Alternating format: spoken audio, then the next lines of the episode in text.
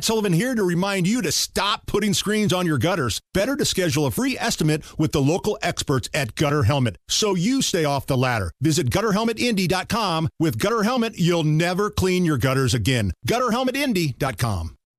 Hammer and Nigel. Can you believe these characters are weirdos? So let's rock it!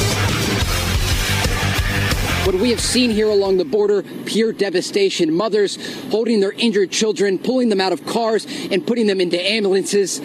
Soldiers trying to revive their friends who died in front of our cameras. It is hell on earth for the population of Israel as this conflict has erupted with Hamas. And Israeli Prime Minister Benjamin Netanyahu says the country is at war. Fox News journalist Trey Yingst embedded down in Israel. The death toll keeps rising, a thousand plus. At least nine Americans dead. Hammer reportings, uh, reports of more missing. Possibility of being held hostage. Which, you know, we just had Hamas come out and make a statement and said, "Hey, we're going to start killing these people soon." And the Wall Street Journal confirming what most of us already knew who follow this kind of stuff Iran helped plot this attack over a several week span.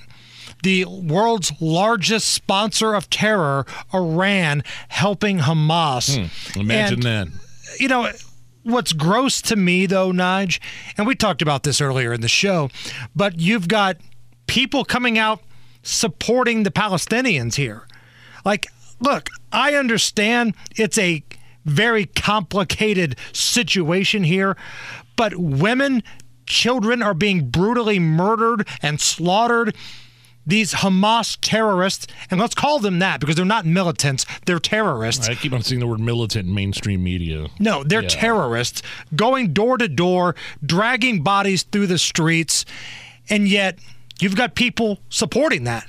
BLM Indy is going to be uh, part of this rally that's taking place Thursday at 5:30 here on Monument Circle. Fun group of people. Just absolutely disgusting, and also, you know, the insult to injury. We're hearing reports that U.S. military equipment left behind in Afghanistan was ultimately purchased by Iran and could have been used in these attacks. Oh, I'm uh, 99.9% certain it was.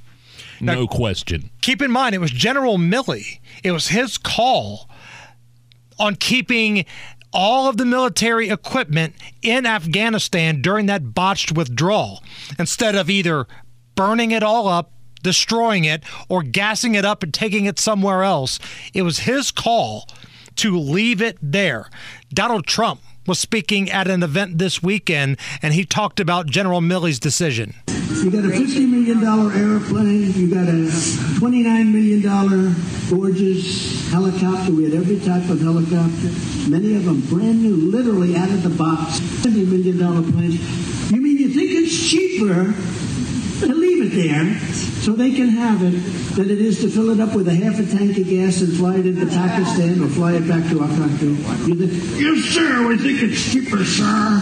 That's when I realized he was a f***ing idiot. That was what? uh, Did I hear effing idiot? That was Trump talking about Milley. Correct. That's when I knew he was an effing idiot. Um, the minister of defense in Israel, quote, the rules of war have changed. We will cripple Gaza so that it will remember it for the next 50 years. Yeah, nobody's getting in or out of there right now. Nobody's coming in or out. The you know, no electricity, no food, no water, nothing.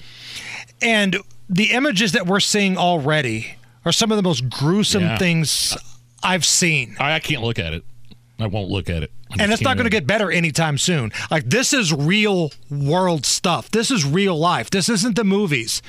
I was scrolling through Twitter over the weekend and just somebody that I follow posted this video of a gruesome Mm. axe attack. No. Innocent civilians being attacked in their home, having their heads butchered with an axe. That's what's going on here. And I think a young generation in this country is in for an eye opening experience of Oh, what yeah. war really is. Because the Israelis, they're fired up. They are ready to roll. Here is Fox News host and veteran Pete Hegseth.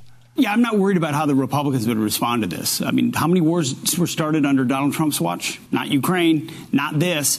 The White House is staffed by millennial, pro Palestinian millennials. It is, whose reflex is to tweet both sidesism. You know, hey, both sides are responsible. That's their reflex. In fact, the Palestinian branch of the State Department in Israel tweeted something just like that right away and then deleted it. That's their instinct. Blame both, oh, both sides. Calm down, everybody. I watched Palestinian, it weren't just terrorists, this is an army, go in and pull grandmas out and murder women and children. And what Israel's about to do is bring hell down on Hamas if they do it right. I mean real war, not like TV war. Real war, stacking bodies, dead people. Because Bibi Netanyahu's not going to mess around here. What happens when that happens? Will the pro-Palestinian millennials stay off their Twitter keep? I don't think they're going to be able to resist, let alone the squad. So Yeah. it's going to take real fortitude to actually stand behind Israel. Yeah, once the Israelis decide it's officially on. Now, they're already fighting back. Let's not get it twisted. There's a lot of dead Palestinians, dead terrorists from Hamas, but it hasn't even come close to starting for the Israelis yet. And this is a big, powerful military, and this is personal to them. So buckle up. This is not going to get pretty anytime soon.